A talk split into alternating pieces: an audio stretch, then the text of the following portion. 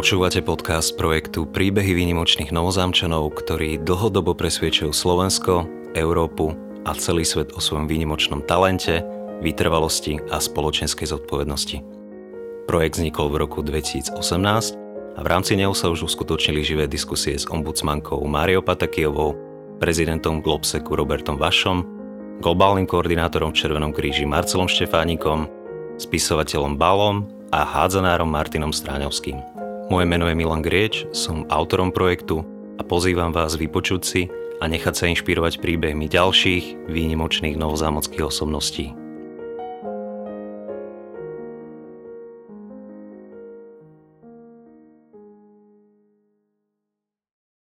Ďalším hostom projektu je operný spevák, solista opery Slovenského národného divadla, pán Ján Gala. Jan Gala študoval spev na Hudobnej fakulte Vysokej školy múzických umení v Bratislave. Členom súboru opery Slovensko národného divadla sa stal v roku 1981. O 5 rokov neskôr získal na medzinárodnej speváckej súťaži v Rio de Janeiro prvé miesto. Pravidelne vystupoval v zahraničí, kde stvárnil viacero postav.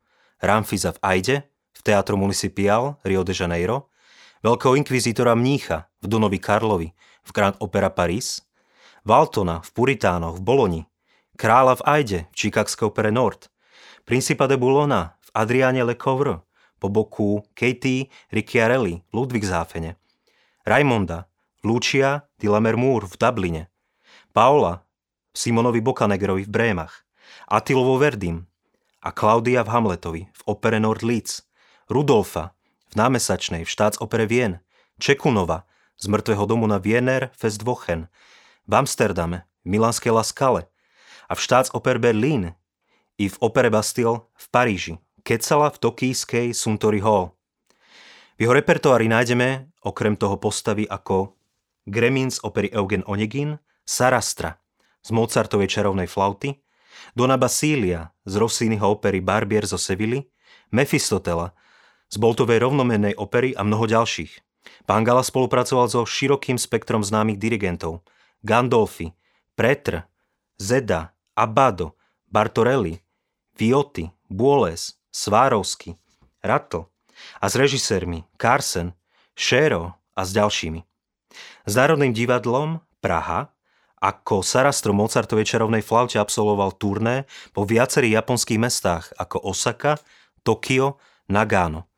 Dôležitou súčasťou jeho umeleckých aktivít sú jeho koncertné vystúpenia – Tie ho zaviedli do prestížnych siení viedenského Musikvereinu, Salzburgu, Bolone či Kolina nad Rímom. K jeho výrazným kreáciám na doskách opery Slovenského národného divadla patrí napríklad titulná postava zo suchoňovej hudobnej dámy Svetopluk v režii Juraja Jakubiska i dve úlohy pod režínou taktovkou svetoznámeho Petra Konvičského. Bonzo v Pučínyho Madama Butterfly a Gremin v Čajkovského Eugenovi Oneginovi. Pán Gala, vítajte v podcaste. Ďakujem pekne za pozvanie.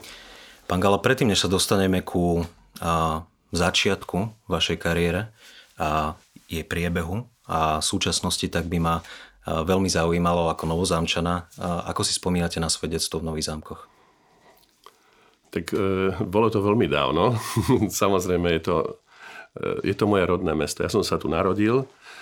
Narodil som sa e, doma Ano. Vtedy sa ešte rodilo doma. Bývali sme e, na Ilimnického ulici v takom obytnom dome na prízemí. E, moji rodičia bývali u mojich starých rodičov, u, u maminých rodičov. A narodil som sa doma. Potom som mal nejaké problémy e, vrodené volala sa to pilorostenóza, tak ma zobrali do nemocnice, lebo vlastne potrava mi neprechádzala do žalúdka, zo žalúdka do 12 cez 12 do tenkého žra, kde prebieha trávenie. A po šiestich týždňoch ma zavolali e, nemocničného fotografa, ktorý ma odfotil a dali rodičom fotku a so synom, nech vám umre doma. Tak si ma doniesli domov a babka povedala, že nie, nie, nie, to je náš prvorodený vnuk, žiadne zumrieť, umrieť doma, zavolal taxík, zobrali ma do Bratislavy, okamžite ma operovali a jeden maličký zrast vyoperovali a keď po dvoch týždňoch prišli pre mňa, tak ma nechceli zobrať, lebo som bol o dve kila ťažší. Takže odtedy, odtedy e, ťažko znášam hlad a veľmi mi chutí jesť. Čiže na začiatku ste si teda prežili ťažké obdobie a čomu ste sa teda venovali ako dieťa? Čo ste možno už, e, môžete, ešte možno pre tú základnú školu radi robievali? Čomu ste sa venovali? Bývali sme na tej Jeleniecke, mali sme e, celkom e, pekný dvor, kde som mal trojkolku aj kolobežku a drevené nákladné auto, pieskovisko, kde som sa veľa hrával. Pred domom sme mali taký e, trojhranný parčík, tam tiekla arteská voda, takže som, keď už som bol taký 4-5 ročný, už som máme chodil do čbánika pre vodu, lebo to bola veľmi chutná teplá voda, e, čistá, pramenistá voda. Tam som sa veľa hrával a mal som tam prvých kamarátov, cez ulicu býval Eči do Maniža. Nedaleko sme mali na, vtedy sa to volalo Babka Temete. To bol e, starý ani nie cintorín, ale to boli také ešte povojnové e, jamy po bombách. A to, no a na tých kopcoch a tam, tam, sme sa, tam sme sa hrávali. Potom sme sa neskôr presťahovali e, na Tureckú ulicu. Mm-hmm. To je dneska za Svetou Trojicou, jak je kláštor. Ano. A tam sú tri také, také činžovné domy, tak hneď v tom prvom sme bývali. A vtedy šiel už Vinetu, a, takže sme boli Ford Vinetu, Olčetrhent, pušky, naháňačky a veľmi dobrodružné e, výpravy nových zámkoch. po nových zámkoch do Zugova na bicykloch. Uh-huh. Alebo vedľa bol ten kláštor, tak tam sme našli také otvorené pivničné okno a cesto sme vliezli donútra a tam sme našli staré truhly, staré kostry Fíha. No, takže taký, taký tak to, to bolo veľmi zaujímavé. Vystrašení sme odtiaľ potom utekali kade ľahšie. Uh-huh. A e, tam som mal dosť veľa kamarátov a robili sme dosť také nezbectvá. Ale našťastie vždy všetko dobre dopadlo. To som rád a preto tu aj dnes sedíte. A pán Galak, kam ste chodili na základnú školu v Nových zámkoch? Na základnú školu som chodil na Flengerku. Tak mm-hmm. sa to volalo vtedy. Áno. Flengerka to je, e, to je tu teraz za, za kostolom. Áno, áno. Táto e, škola, tam som chodil prvý stupeň, prvé 4 roky. A potom tu už neviem prečo, e, ma preradili, či bolo možno teritoriálne sa menilo nejak, uh-huh. ale spadal som pod Šimorku, to je na Le- Leninová ulica sa to vtedy volalo. Čiže delilo sa to podľa ulic, kam asi, asi. chodili? No my sme z tej, z tej e, tureckej, e, alebo Tatranská, nie, na, na Tatranskej bývali potom rodičia už dom. Na Tureckej, to bola túto Turecká ulica. Uh-huh. A na tú Šimorku, to, myslím Leninová sa volala ano, tá ulica. Áno, Leninová. Tam som, tam som chodil druhý stupeň. Potom sme sa presťahovali na Michalskú baštu. Uh-huh. Tam sa otec bol zamestnaný v pozemných stavbách a zamestnanci pozemných stavieb tam postavili takú bytovku. E, tým, že boli z pozemných stavieb, tak mali také výhody, všelijaké zlacnené stavebné materiály a všetko. Aj sa to potom volalo, že Lopotház, ako gramutý dom, že si, že si stavbári postavili svoj. Ale tam sme mali pekný byt a odtiaľ som chodil potom e, tuto na gymnázium 4 roky. Áno. Ešte by som sa zastavil pri tej základnej škole. Pamätáte si už e, z tej základnej školy na nejakých teda kamarátov alebo možno už aj tých pedagógov, na ktorých radi spomínate dodnes? Veľmi rád spomínam na môjho triedného učiteľa, pána Sikoru, uh-huh. na, e, v druhom stupni. Bol to veľmi prísny, ale veľmi empatický človek, takej mohutnej postavy. A bol to veľmi dobrý učiteľ. Zaviedol hneď od začiatku so súhlasom rodičov, že budú fyzické tresty dal si od jedného z rodičov, ktorý bol stolár, vypra, vypra, spra, spraviť takú paličku. Trseničku. Takú, uh-huh. áno, polmetrovú. Uh-huh. Ak to nemal úlohu, tak podlani dostal. Uh-huh. Uh-huh. Mali ste veľa modrín? E, ku podivu, ja som vždy bol veľmi živé dieťa uh-huh. a vždy, keď sa niekde niečo udialo, to je jedno, či to bolo v škole, na ulici alebo vôbec v Nových zámkoch, tak som tam takmer vždy bol. Uh-huh. A e, musím povedať, že tá trstenička mala prácu tak prvé dva mesiace. 4 roky ju mal stále položenú na stole. Už ju potom nemusel použiť. Uh-huh. Prichádza... Ešte by som, ešte by som doplnil, e, nemal som šťastie v živote na, na stretávky. Vždy sa udiali niekedy vtedy, keď som bol odcestovaný alebo som nemohol. Uh-huh. A vlastne, tuším, to je jediná spom- stretávka, na ktorú si spomínam asi pred 5 rokmi. Uh-huh. To muselo byť po koľkých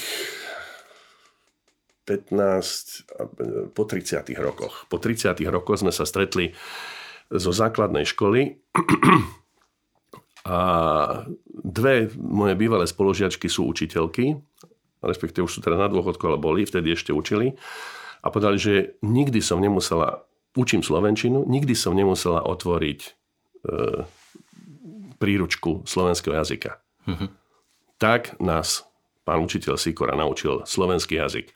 Dodnes ma irituje v týchto správach SMS-kových a kadek, že bez diakritiky píšu tvrdé i meké, i hore, dole, mladí ľudia, aj dospelí. Nechápem. Ja som síce nebol nejaký špičkový študent, ale z tej Slovenčiny ja nespravím hrúbku. Mm-hmm. Mám za 3 týždne 65 rokov, neurobím chybu. Ale to sme my písali diktáty na každej hodine. Mm-hmm. A hovorím, tak nám to vysvetlil a tak, tak toto, a na toto si najradšej spomen, spomínam z, zo základnej školy na tohoto uh, pána Sikoru. Keď by bolo viac takýchto učiteľov, ktorí vštepia tým deťom také základy, ktoré si v sebe teda uchovajú po dlhé roky. Prichádza teda na rad gymnázium v Nových zámkoch. Boli ste, alebo možno aj vaši rodičia, pevne presvedčení o tom, že by ste mali ísť na gymnázium, alebo ste uvažovali aj o iné strednej škole?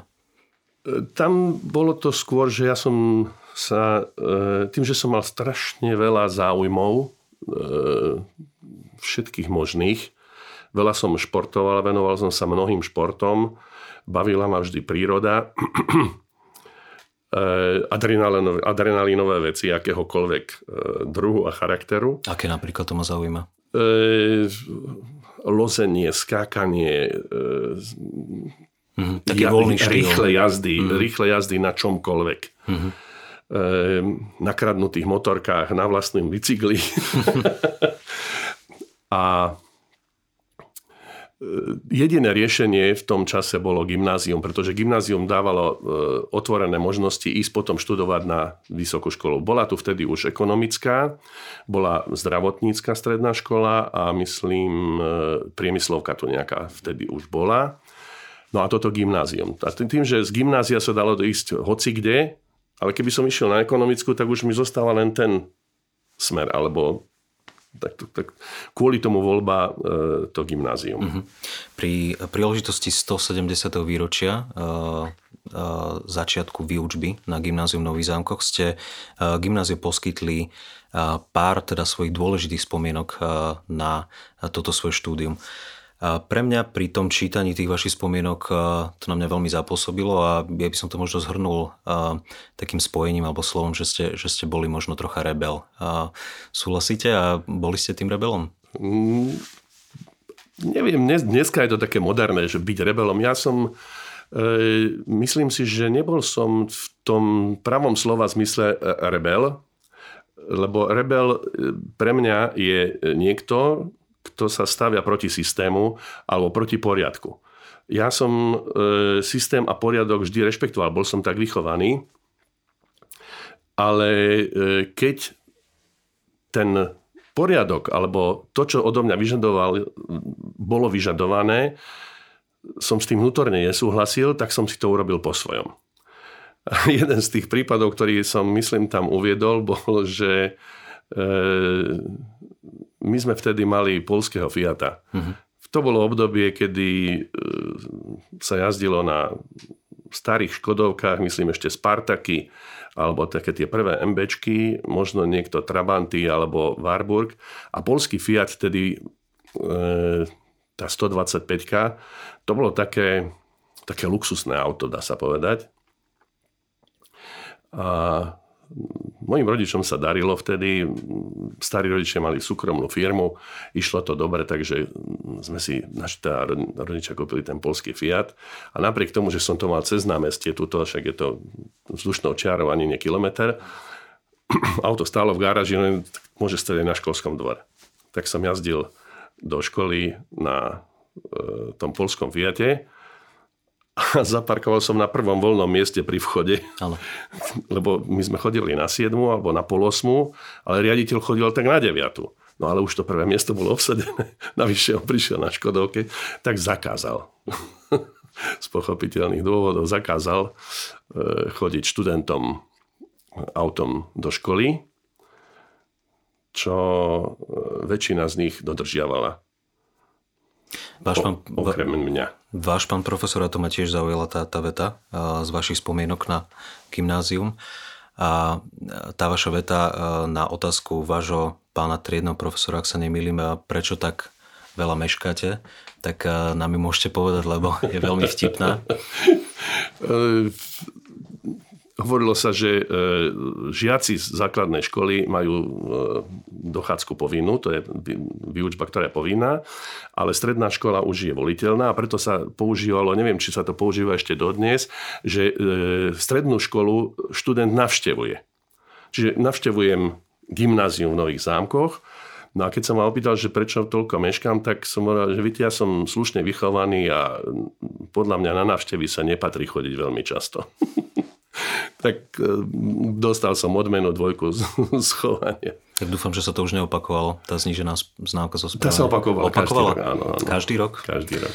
Tak, e, tak dúfam, že si vás možno e, váš pán trénny profesor a ďalší učiteľia zapamätali aj pre niečo iné. Ale ešte jedna vec v súvislosti s tým, pre, akú, pre aký smer ste sa teda rozhovali po gymnáziu, tak ma zaujalo a čiastočne už možno odpoviem na to, čo by som sa vás pýtal a, tak ma tam zaujala veta o anglických básniach, ktoré ste teda mali možnosť čítať. A v tých svojich spomienkach hovoríte o tom, že práve tie vás teda naučili lepšie teda hovoriť po anglicky a dorozumieť sa, čo ste využili pri svojich, pri svojich teda návštevách v zahraničí. Ale ak sa nemýlim, tak tam ste teda spomenuli to, že tie piesne vás možno ako prvé možno motivovali k tomu zamýšľať sa nad nad tým spevom. Spomínam si dobre? E, áno. Ja som prvé e, rozumel v anglických básniach. Áno, áno. Nie, piesniach. Tam piesne, to aha, piesniach, Anglické áno, piesne. Piesniach, áno. Hlavne Beatles. Uh-huh. A to bola v tom, v tom období taký boom. Uh-huh. Oni, oni prerazili, dostali sa do sveta. A mali pomerne jednoduché texty a veľmi precíznu výslovnosť. No a mali sme angličtinu e, na gymnáziu, učila nás Lady Teacher Hofer a samozrejme v rámci výuky jazyka sme sa učili aj piesne. A dostali sme tie piesne e, text a mali sme sa ich naučiť a potom sme si ich spoločne v triede spievali. Uh-huh. A e, zrejme tam nejak vypozorovala môj, môj hlasový uh-huh. predpoklad táto pani profesorka Hoferová. A keď ma vyvolala vždy, že budeme spievať mm, namely John Please. a už sme išli My Bonnie is over the ocean. A tak, takéto, takéto anglické piesne. A bol ten moment eh, pre vás, kedy eh, vás pochválil za ten váš spev niečo, čo ste považovali, brali ste to vážne, alebo ste sa nad tým najskôr nezamýšľali, že, že možno Ani to... nie. ako, samozrejme, ako každého mladého človeka pochvala po, poteší, tak ma to vždy potešilo, ale vôbec som neuvažoval nad tým, že by som sa mohol dať týmto smerom v živote. A v ktorej chvíli a, a čo vás vôbec motivovalo k tomu, aby ste teda sa vybrali týmto smerom? Už na gymnáziu. E, rodičia, hlavne mama, mala mm, blízko e, k vážnej hudbe. Veľmi rada ju počúvala a kúpila nám aj klavír a povinne sme museli chodiť na klavír. Čo, priznám sa, ma moc nebavilo. Keď chlapci išli hrať futbal, ja som musel cvičiť klavír tak potom babka mi dávala uplatky 50 dalierov, aby som ešte pol hodinu cvičil. Takže mal som také základy e, hudobné v to, na tej ľudovej škole umenia z klavíra. A keď som bol na gymnáziu, myslím, že už to bolo áno, v poslednom ročníku, alebo medzi tretím a štvrtým, moja sestra Alenka, E, chodila aj na klavír, bola šikovnejšia, aj na spev pani učiteľke Hallovej. A mali vtedy družbu Novozamocká ľudová škola umenia s, s ľudovou školou umenia v Znojme a išli tam, tam autobusom na taký výmenný uh-huh. koncert. Uh-huh. To sa ráno išlo, po obede bol koncert, večer alebo v noci sme sa vracali uh-huh. a mama nechcela, aby tá malenka išla sama 15 ročná, tak ma poslala, poslala s ňou. No a ja som tam zažil niečo, čo ma tak fascinovalo, to, že sme išli autobusom, celý čas sa spievalo v tom autobuse, teraz tam bol ten koncert, krásne piesne, hudba, tam hrali klavíristi, huslisti, speváci spievali a po ceste naspäť to isté. A ja som došiel domov a hovorím, tak ja toto chcem v živote robiť. Mm. A, ale prosím ťa. Ale ja som ako, z toho neupustil. Čiže odovárali vás rodičov to? Že to nie Áno, že to sa nedá, to mm. sa nedá, že toto navyše ja som vtedy ešte mutoval tak všelijako e, to nešlo a ja už som mal vyplnenú prihlášku, dokonca neviem, či nebola už aj podaná v tom čase na Vysokú školu lesnícku dozvolená. Mm-hmm. Ja som mal predstavu, že budem v prírode, budem revierník a budem sa starať o zvieratá a, a, a proste budem tráviť život e, v lese. Nevedel som si predstaviť svoj život e, prácou v úrade od do od nejakej hodiny, že ráno musím byť na 6, na silu, na 8, to je jedno. A teraz tam budem musieť byť 8 hodín. A potom niekam pôjdem a čo budem robiť? To, takto som si život nevedel predstaviť. Preto som si volil tú cestu do tej prírody. A keď som zažil toto, tak hovorím, a toto je alternatíva. Tak som prišiel k pani učiteľke Halovej, ku ktorej chodila sestra Alenka a tam vyskúšala rozsah a mal som veľmi veľký rozsah. Bežne býva rozsah tak oktáva a niečo cez oktávu. A ja som zaspieval je silné slovo, ale dole mi zaznelo a hore som vykričal 2,5 oktávy. Mhm. Čo na 18, 18,5 som mohol mať e, je naozaj veľmi veľký a dodnes, dodnes e, mám veľký hlasový mhm. rozsah.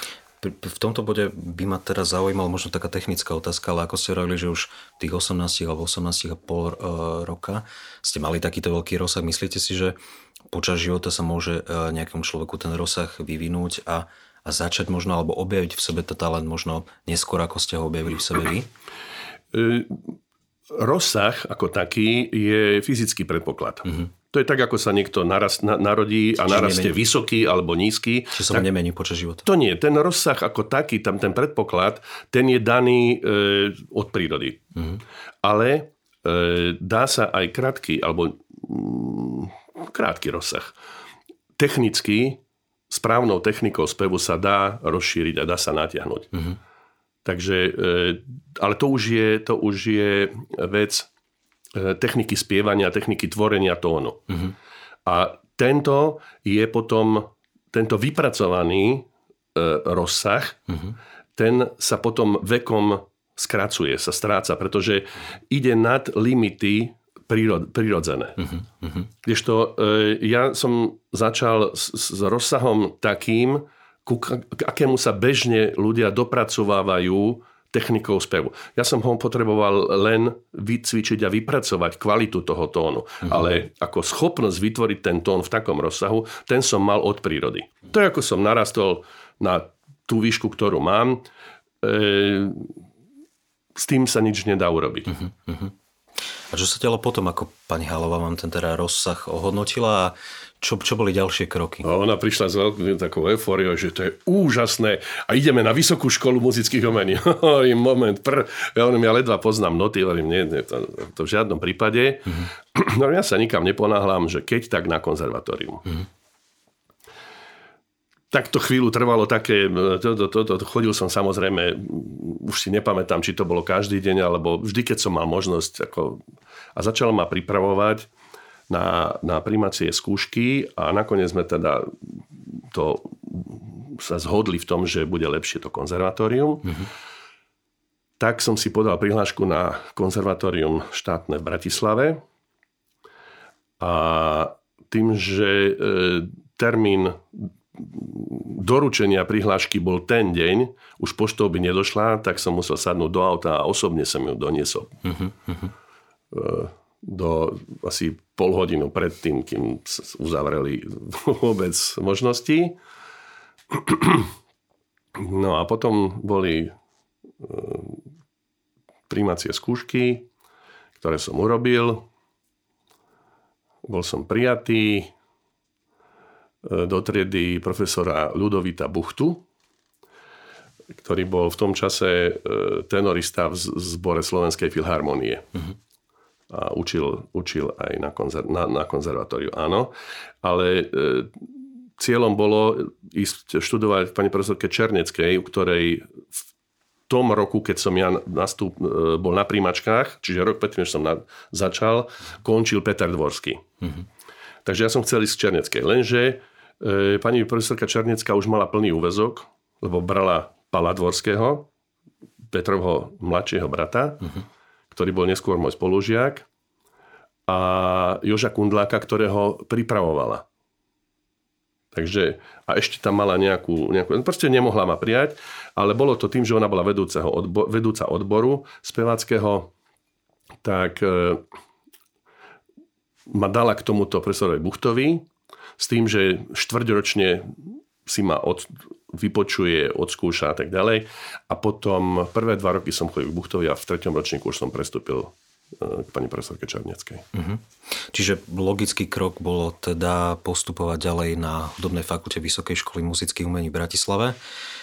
A teda nie len teda počúvam to ako laik, a, tak je Možno, že už aj v minulosti bolo veľmi ťažké sa dostať, možno na prvý raz, mnoho ľudí to skúša niekoľkokrát. Podarilo sa vám to úplne na prvý raz? Na vysokú školu? Áno. Áno. Ale ja by som ešte spomenul, ešte by som sa vrátil ano. k tomu konzervatóriu. Tam e, sa tiež trošku ukázali také, ako ste to nazvali, e, rebelské gény vo mne. Vtedy bol e, riaditeľom doktor Zdenko Nováček. Bol mi taký žoviálny, prísny e, človek to bol a nemu sa proste neodvrávalo. On povedal, bude to takto súdruh a bude to tak a hotovo. A nediskutujem. A bolo. No a, e, neviem, možno je to ešte aj dnes, ale všetci študenti e, konzervatória mali povinnosť spievať v zbore. Mm-hmm. Aj klavieristi, aj huslisti, mm-hmm. aj dychári aj študenti spevu. Mm-hmm. Proste bol zbor, aby ten pán profesor, ktorý učil zborový spev, mal koho učiť. Mm-hmm. A to bolo od tretieho ročníka. V treťom, štvrtom ročníku bol povinný zborový spev pre, každého. No a ja som povedal mojej pani profesorke Černecká, že pani profesorka, ja tam chodiť nebudem. Janko, ale choď tam, vieš, to pán riaditeľ, on to bere veľmi tak, on si to tak bere k srdcu, lebo to on vymyslel tento projekt a on to tak a to. Nie, nie, nie, pani ja tam nebudem chodiť.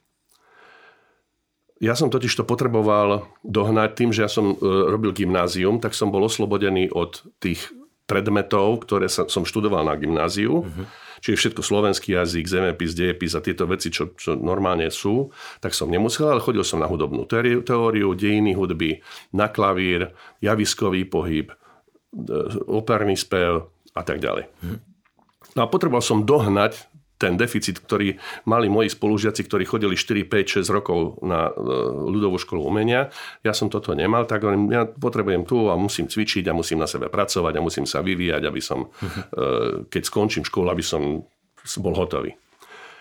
On že Janko, nie, ale že tak keď chceš, tak choď ty za tým riaditeľom. Tak ja som neváhal, prišiel som na sekretariat. Chcem hovoriť so súdruhom riaditeľom Nováčkom. No, dobre, zaklopal, je tu súdruh študent Gala, chcel by s vami hovoriť. A som vošiel. No čo máš, súdruh? Hovorím, súdruhiteľ, e, ja by som chcel vás poprosiť, že či by ste ma mohli ospravedlniť e, z účasti na zborovom speve. Jo, aj môj zlatý, ale to takto nejde. A ja hovorím, a prečo? Toho tak prekvapilo, že sa začal smiať. Súdruh, ty si nejaký, jak by som to povedal, no odvážny. Hovorím, áno som. A ja tam nechcem chodiť. A prečo tam nechceš chodiť? A vysvetlil som mu tieto dôvody. Lebo hovorím, toto, hovorím, okrem toho, ja som solistický typ. Ako to tak môžeš povedať? Hovorím, no, hovorím to preto, že mám e, na to predpoklady, a okrem toho, to je môj cieľ. Keby som nemal e, dosiahnuť tento cieľ, tak sa na to všetko vykašlem a pôjdem robiť polovníka. Mm-hmm. Čiže buď budem solista, lebo začal mi vysvetľovať, že to no, potom môžeš zúžitkovať. Niekde to ja nezúžitkujem. V živote v žiadnom zbore ja spievať nebudem. Ja budem, buď budem solista a špičkový, hm. alebo to nebudem robiť. Súdruh, a vieš, že máš pravdu? tak potom sa zaviedlo to, že e, dostala profesorka Černecka za úlohu vytipovať solistické typy. Vďaka vám teda. Vďaka mne. To som ja vybavil, že od, odvtedy, až kým som študoval, uh-huh. ne, nemuseli solistické typy chodiť na zborový Takže mohli by sme nazvať galov patent. Ale potom vraj to prestalo fungovať. Áno? Potom to zase museli tak, chodiť. Tak, tak to je škoda, ale tak zavedli ste teda, teda nový zvyk. Čiže ak by sme sa už dostali ku uh, hudobnej uh, fakulte, čiže absolútne prirodzený vývoj, hoci nespochybňujem, že niekto teda nemusí ako umelec uh, z toho konzervatória pokračovať na Vysokej škole muzických umení, ale to váš prípad nebol. Teda ste pokračovali a vraveli ste, že ste sa dostali na prvý raz. Ako si možno spomínate na tie skúšky? Pretože pre mnohých tých umelcov je to veľmi silný zážitok, tie, tie skúšky na, na VŠMU. Tak aké boli vaše spomienky? No, ja si spomínam, že rozmýšľam na teraz na formulácii, lebo nechcem, aby to vyznelo, že som neskromný a chválenkársky typ. Mm-hmm ale je pravda, že som e, celé, celé štúdium na konzervatóriu e, veľmi, veľmi tvrdo a uževnato systematicky a dennodenne cvičil, pracoval na tom, aby som sa zdokonaloval. E, preto som si aj skrátil štúdium na, na konzervatóriu o jeden rok, 5. a 6. ročník som kontrahoval a na Vysokú školu muzických umení som sa prihlásil len z jedného dôvodu, že som nechcel ísť na dva roky na vojnu.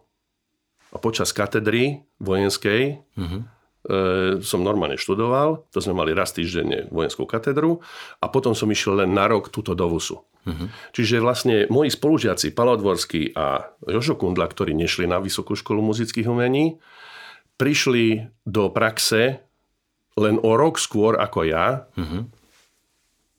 lenže ja som mal aj vysokú školu. Uh-huh. Skončil som konzervatórium ako najlepší absolvent roka s vyznamenaním a príjmačky na vysokú školu si pamätám, oni ma tam samozrejme poznali, lebo ako študent konzervatória už som vyhral kopec súťaží všelijakých. Ano. Dokonca to bolo také, že e, som sa na niektoré súťaže prihlasoval na poslednú chvíľu, lebo keď som sa prihlásil medzi prvými, tak už sa tam potom nikto neprihlásil. Aj tak to Jano vyhrá, tak na to tam budem chodiť. no. Takže mali si už meno, už predtým áno, áno, čiže e, vedeli, vedeli o mne už na Vysokej škole muzických umení. Veď tam učili tí istí pedagógovia plus minus, alebo áno. sa poznali a tak. No a urobil som teda ten, tie hlavné skúšky, som, spev som prišiel tam, už si presne nepamätám, čo som spieval, ale bolo povinné aj e, spev z listu. Uh-huh. A tam už som bol tak dekoncentrovaný a tak unavený, že pani profesorka Bandová e, ma skú, učila, inak neskôr aj moja kolegyňa, s ktorou som veľa spieval, uh-huh. a ona potom učila na Vysokej škole muzických umení, že zahrala mi kvintakord a že keď som absolvent absolvent konzervatória, tak e, najťažšie chytiť ten stredný tón. Takže je tá, dá, dá, zaspievam ten stredný tón. Nejde dobre, tak tá, dá, dám, zaspievam ten vrchný. Tá, ne, nejde to. Tak zaspievaj mi ten základný tón, to je najľahšie. Tá, dá, dám, tá, tá, tá. Potom, že tá, tá, tá, tá, zaspievaj mi tento tón. Potom hovorím, dobre, evidentne uh-huh. dekoncentrácia. Jednoducho to nešlo. Uh-huh. Takže toto bola taká pikočka, ktorú si pamätám e, z príjmačiek na Vysokú školu muzických umení. No a z, ďalšia bola tá, že zápis sme mali potom 1. oktobra. Uh-huh ale už 20. septembra, alebo tak, plus ten dátum si vlastne nepamätám, ale viem, že to bolo tak zhruba 10 dní pred nástupom, uh-huh. už som išiel reprezentovať Vysokú školu muzických umení do Drážďan uh-huh. ako e, poslucháč. Uh-huh. Či to, to bola uh, aj vaše prvé zahraničné angažma, či už predtým? To nebolo angažma, to bolo, to bolo e, Vysoká škola muzických umení mala družbu s, s nejakou Aha. vysokou školou v Dražďanoch uh-huh. a výmenný koncert. Také niečo, ako bola sestra v rámci tohoto v tom znojme. Takže uh-huh. to bolo len ako taká reprezentácia uh-huh. v rámci študentov, taká uh-huh. výmena. Viem, že tam boli tak na 3 dní, uh-huh. ale idem reprezentovať školu, na ktorú ešte nechodím. Uh-huh. Kedy, kedy prišli e, prvé ponuky už počas tej vysokej školy? Ak si e, no prvá, prvá ponuka prišla, keď sme e, mali po zápise. Postup je taký, že študenti spevu solového idú predspievať do operného štúdia. Mm-hmm. Úperné štúdio vtedy viedol ako režisér Branislav Kriška, ktorý bol šéf režisér v Slovenskom národnom divadle a dirigent bol Gerhard Auer ktorý tiež dirigoval e, v opere Slovenského národného divadla. Ja som prišiel na konkurs ako na predspívanie. Pamätám si, že som zaspieval Áriu Sarastra. Ja som sa ospravedlnil, že som indisponovaný. Trošku tak na záne som hovoril ako teraz. Ale že tak tú jednu áriu zaspievam, len aby mali predstavu, že toto, aj oni to potrebovali preto, aby vedeli tých, tých e, študentov prvého ročníka zaradiť na nejaké fragmenty alebo prípadne e, na menšie role e, do absolventských predstavení, uh-huh. ktoré spievali potom tí absolventi, ktorí boli štvrtáci. Uh-huh. No ja som zaspieval tú áriu Sarastra a pán, pán Kriška sa ma pýtal, že a v čom tkvie tvoja indispozícia? On týkal každému. Uh-huh. A hovorím, no tak počujte, že som takto, taký zauhňaný, ale dobre. No dobre. A e, chceš spievať v Slovenskom národnom divadle? Hovorím, samozrejme, že chcem, však preto som tu. No, e, preto som sa prihlásil na, na štúdium spevu na Vysokú školu muzických umení. No ja nemyslím po skončení, ale teraz. Prepačte, tomu nerozumiem. No, e, potrebujeme bas do Národného divadla, tak e, poď, zober si papier, tuto napíšeš si meno, za kým pôjdeš a pôjdeš zajtra do divadla za tajomníkom umeleckej prevádzky, mm-hmm. pán Plško, a on už ti povie všetko, čo je ako. Takže 1. oktobra som nastúpil na VŠMU a od 1. novembra 81 som bol e, zamestnanec na plný úvezok v Slovenskom národnom divadle. Predpokladám, že, že vás to mm, absolútne naplňalo, celé to štúdio, možnosť teda účinkovať už, už počas neho, ale boli uh, už teda dostaneme sa aj, aj, aj uh, ku obdobiu po, po vysokej škole, ale už počas tej vysokej školy uh, neboli vo vašom štúdiu nejaké, nejaké pochybnosti, či, či to dokážete zvládnuť a, a dokončiť to štúdium a potom sa aj uplatniť?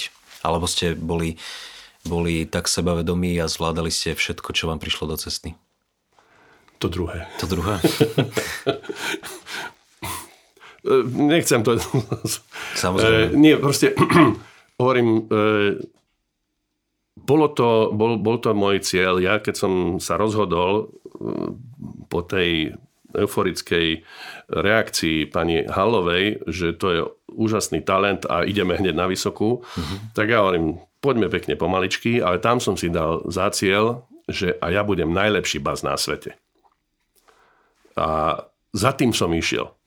Treba mieriť vysoko, uh-huh. aby sme dosiahli čo najvyššie. Uh-huh. A ja som preto od prvého dňa a celý, celé štúdium, celý čas všetko robil. Vždy som chodil všade na čas, vždy som chodil pripravený, vždy som sa učil e, veci perfektne a prichádzalo postupne ovocie. Čiže ja som to nejak ani nebral teraz to len tak ako spätne to hodnotím a e, mám zápisky, že čo kedy bolo, mm-hmm. ale ja som sa vlastne od toho e, prvého kontaktu s profesionálnou scénou vlastne dostal do jedného kolotoča, kolotoča v ktorom som dodnes, to je 40 rokov. Mm-hmm. A kto bol vašim vzorom, možno už od toho začiatku a komu ste sa chceli priblížiť? E, no, z, našich, z našich spevákov to boli Ondro Malachovský a Sergej Kopčák samozrejme, naše, sveto, naše, naše operné špičky. A potom neskôr sa mojim e, veľkým vzorom stal Cesare Siepi, talianský bas, ktorý väčšinu svojej kariéry spieval v Metropolitnej opere v New Yorku veľa spieval po všetkých svetových divadlách a dodnes, dodnes je uznávaný, už nežije, e, ako najlepší, najlepší basový spevák. A mal som to šťastie vďaka Petrovi Dvorskému, že som sa s týmto e, pánom aj stretol osobne, keď Peter spieval koncertne Normu vo Viedni a tento pán Cesare Siepi spieval basovú rolu Alvíza v tejto opere. A celý deň vlastne ma predstavil Peter a Cesare Siepi, e, sme sa rozprávali, ja viem taliansky celkom slušne, som tam aj študoval, tak sme sa rozprávali, ja som mu povedal, čo, jak ho obdivujem a jaký je pre mňa vzor a v čom a prečo a ako spieva, ako študuje. Tak sme sa rozprávali. On celý čas, ja keby som bol jeho syn, všade, kde, všade, kde išiel Cezare Siepi, všade som išiel s ním.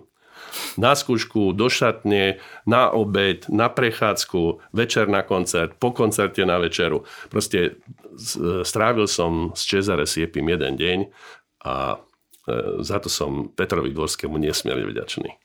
Budeme sa určite, e, budeme určite mať možnosť rozprávať sa o rôznych e, zahraničných angažmánoch vo vašom prípade. Ale mňa, mňa zaujíma, zaujíma angažmán, alebo teda možnosť vystupovať v Brazílii takmer, takmer na úplnom začiatku teda vašej profesionálnej kariéry.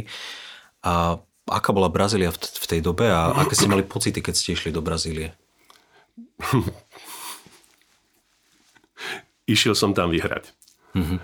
E, Či verili ste si veľmi? Absolútne nič, e, nič iné som si nepripúšťal. E, mal som pred, za sebou už niekoľko, niekoľko speváckých súťaží, e, vrátane svetoznámej speváckej súťaže Petra Ilieča Čajkovského v Moskve, e, kde som bol najmladším účastníkom a aj mi povedala predsedkynia poroty, že ty si tak mladý, a e, máme tu také hlasy výnimočné. Ty sa prihlási na budúce a vyhraš to. Mm-hmm. A vtedy vyhral Pata Burčuladze, ktorý bol e, sa stal v priebehu niekoľkých rokov svetová jednotka mm-hmm. basová. Čiže naozaj to bol, to bol veľmi silný ročník. No a toto Rio bolo rok na to. Čiže ja som e, tam ten repertoár, ktorý som si pripravoval do do Moskvy som doplnil o tie skladby, ktoré, potreboval, ktoré som potreboval, ktoré som nemal v repertoári na súťaž v Riu. A celý rok sme s pánom profesorom Marcingerom na tom pracovali E, išiel som na slov koncert, vybavil som si koncerty, všelijaké výchovné, také, onaké, aj zadarmo pôjdem spievať, aby som si to ospieval. Čiže ja som prišiel naozaj do toho, ja som išiel... lepšie pripravený. Absolútne, absolútne pripravený. Uh-huh. A e, keď som tam vystúpil na prvom vystúpení, tak um, tiež predsedkynia poroty potom si ma zavolala, pozvala ma k sebe domov, chodil som k nej domov cvičiť, lebo bol problém s cvičením. Uh-huh. Takže toto je obrovský talent a že e, aby som mal vytvorené podmienky, tak som e, chodil k nej e, cvičiť aj s profesorom Marcingerom s ktorým sme si mimochodom potom potýkali v lietadle nad e, Pacifikom, uh-huh. nad Atlantikom. Uh-huh. Aby, vieš, áno, nie každý môže povedať, že si so mnou potýkal nad Atlantickým oceánom. No a e, keď som už bol v treťom kole, tak som sa dopočul, že chodia e, študenti aj iní posluchači ma počúvať a chceli, že aby som mimo súťažne vystúpil každý deň aspoň v niečom. Mm-hmm. E, naozaj tá príprava a tá príprava a to, že nič som nenechal na náhodu. Mm-hmm sa zúročila a vyhral som vtedy prvú cenu. A, k tomu ešte aj zlatú medailu. Uh-huh. A bolo toto víťazstvo uh, takým možno odrazovým mostíkom preto, aby vás uh, nespoznávala len tá odborná verejnosť vo vašom uh, možno blízkom okruhu profesínom, ale aj aj tá verejnosť, aby vás vnímala ako veľký talent? Určite áno. Ja keď som potom po Riu prišiel do Československa, tak naozaj ešte aj v rolnických novinách som robili rozhovor. Akože úplne mhm. všetky, všetky dostupné médiá v rozhlase, v televízii, vtedy bol len jeden kanál, uh-huh. ale všetky noviny, hovorím, ešte aj polnohospodárske noviny som mnou robili rozhovor. To je naozaj, vtedy ešte neboli mobilné telefóny, dokonca neviem, či som už mal doma telefón, takže všetko to išlo cez vrátnicu a furt už vrátnici už len volali gala na vrátnicu a toto kolegovia to moc nemuseli, ale naozaj to, to ako rozvírilo dosť také tie vody e, v umeleckých kruhoch u nás. A čo bola ďalšia veľká vec, e, rok na to sa konala súťaž, sa konal koncert výťazov renomovaných súťaží, kde Rio de Janeiro bolo uh-huh. ako jedna, myslím, 10 nás tam bolo, alebo 9. Uh-huh. Mhm. Z celého sveta. Z celého sveta, zo všetkých svetových súťaží víťaz uh-huh. vystúpil na e, koncerte v Arena di Verona. Uh-huh. Čiže spieval som aj vo Veronskej arene. Uh-huh.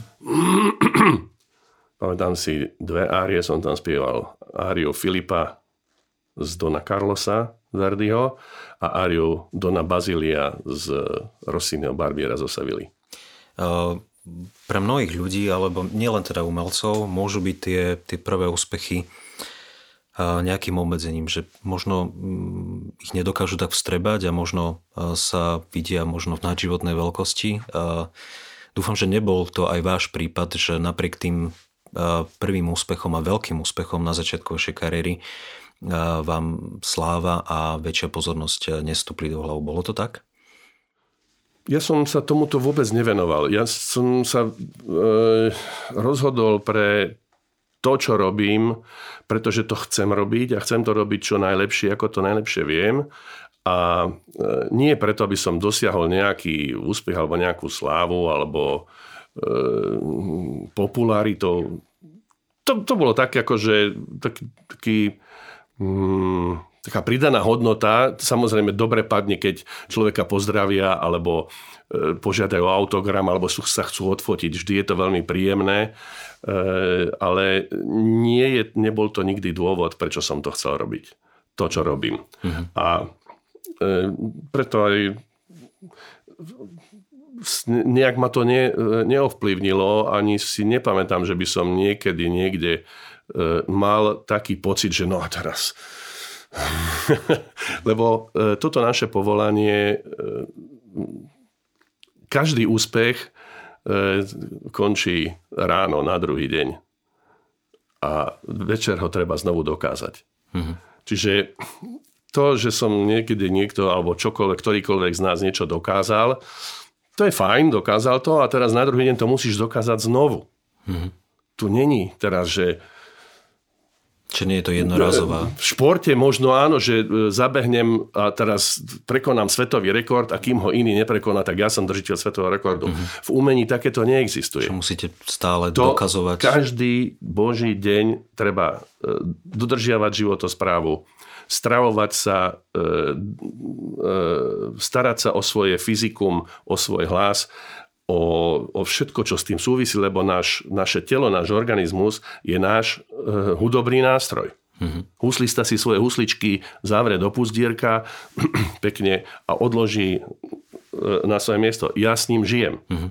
A keď už ste toto spomenuli, to by ma tiež zaujímalo. Dúfam, že aj mnohých ľudí. A, a predpokladám, že to tak je, že vás učili e, či už na konzervatóriu alebo na vysokej škole muzických umení. Ako sa o to svoje telo starať? A pre mňa ako lajka a by sa mohlo zdať, že samozrejme, že nepiť e, nejaký druh nápojov, možno niečo nejesť, ale predstavím si to veľmi laicky, ako to je v prípade operných spevákov. Čo môžete a čo nemôžete robiť, aby ste si udržali tú kondíciu pre tie výkony?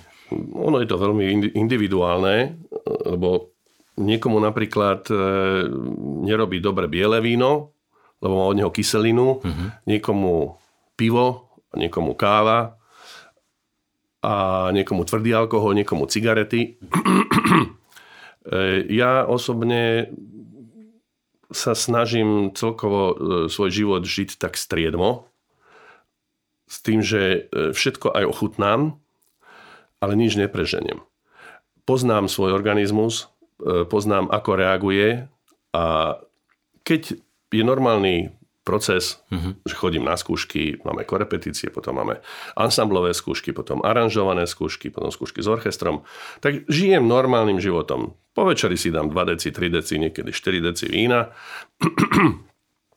a nerobím žiadne uh, zmeny uh-huh. pred premiérou. Uh-huh. Pretože ten organizmus je na to zvyknutý. Uh-huh. Jediné, kde e, pristupujem k nejakým obmedzeniam, je, keď je mimoriadne náročná postava. Ako napríklad teraz posledné tri týždne sme robili e, prípravu na Pučiniho operu Gianni Skiki, ktorá je považovaná za e, hudobne, čo sa naštudovania interpretačne týka, najťažšia, najťažšia opera z toho klasického operného repertoáru na súhru tak som teraz 3 týždne nepil absolútne žiaden alkohol, mm. žiadne ani víno, ani pivo, kvôli, kvôli koncentrácii, kvôli čistej hlave, lebo to sa inak nedá zvládnuť. Mm. Tam naozaj e, tá opera trvá 55 minút, minúta plus minus podľa toho, aké zvolí ktorý dirigent e, tempo, ale ta, ta, to je tam zhruba minutáž. Ale celý čas sme všetci na javisku a okrem árie Lauretti, tej najznámejšej opernej árie o mio babbino caro, tam to vtedy máme pauzu, vtedy máme oddych, ale aj to musíme reagovať na to, čo tá spevačka spieva. Tak sme stále v strehu, pretože to, to je e, také žar, žargonom povedané skoč do huby celé. 11 ľudí si skáče do huby. Mm-hmm. A podľa presného princípu, ktorý sa stále mení mení sa e, v, v taktoch, mení sa v tempe, mení sa v intonácii, proste aj takto, aj takto, aj štruktúrne, aj, aj vertikálne, aj horizontálne. A raz spieva e, druhý s tretím, potom prvý so štvrtým a toto sa takto na preskačku, že tam není sekunda e, nekoncentrácie. Mhm. Takže napríklad v takomto prípade som urobil tento ústupok. Mhm. E, že som sa na toto koncentroval. Alebo e, keď e, sme robili napríklad Bojtovo Mefistofela v, vo Fischerovej inscenácii, kde bola scéna ako konštrukcia kovova zemegule uh-huh. a tam sa chodilo po tých ochozoch a hore, dole a po schodoch behať a tak ďalej. Čiže fyzicky nesmierne náročné a pritom veľmi ťažké spievanie. Uh-huh. Tak tam som pekne chodil na túry, na prechádzky a bicyklovať a mať fyzickú kondíciu, pretože to sa nedalo inak zvládnuť. Áno. To som sa vás aj chcel, v podstate tá moja ďalšia otázka mala byť taká, že teda pri ktorej postave ste sa fyzicky si najviac vyčerpal. A na to mi samozrejme môžete ľúbiť tiež, ale zaujíma ma to, čo súvisí s, s mnohými tvrdeniami čiernoherných hercov, ktorí veľa z nich hovorí, že s tými postavami sa musia zžívať týždne, mesiace a niektorým to možno ani pre ten psychický odpočinok nerobí dobre. Je to tak aj pri opere, že vás to nielen teda fyzicky, ako ste vravili, vyčerpáva, ale aj psychicky?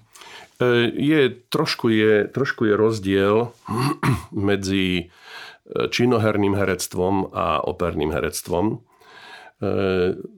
V činohre je na tom hercovi viac a na, na, tom, na, na, na spolupráci s režisérom, na vytvorení tej postavy má väčší priestor a je, je od neho vyžadovaný hĺbší ponor do tej role a vytvoriť proste nejaký charakter.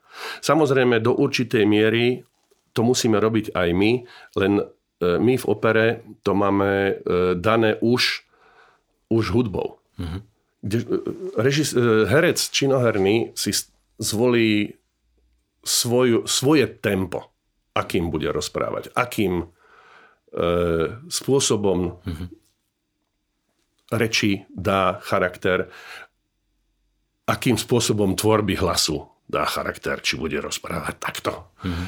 Alebo bude rozprávať takto a e, vie to celé predstavenie nejakým spôsobom ukočirovať. Mm-hmm. Kdežto e, my v opere sme daní, mm-hmm. máme dané všetko e, intonáciou, rozsahom, tempom a rytmom, mm-hmm. ktorý je v hudbe. A ten nás jednoducho nielenže nepustí, ale dá nám určité e, presné medze, v ktorých sa, sa môžeme a musíme pohybovať. Mm-hmm. A tam sa ten psychologický, to, čo je vyčerpávajúceho pre hercov, mm-hmm.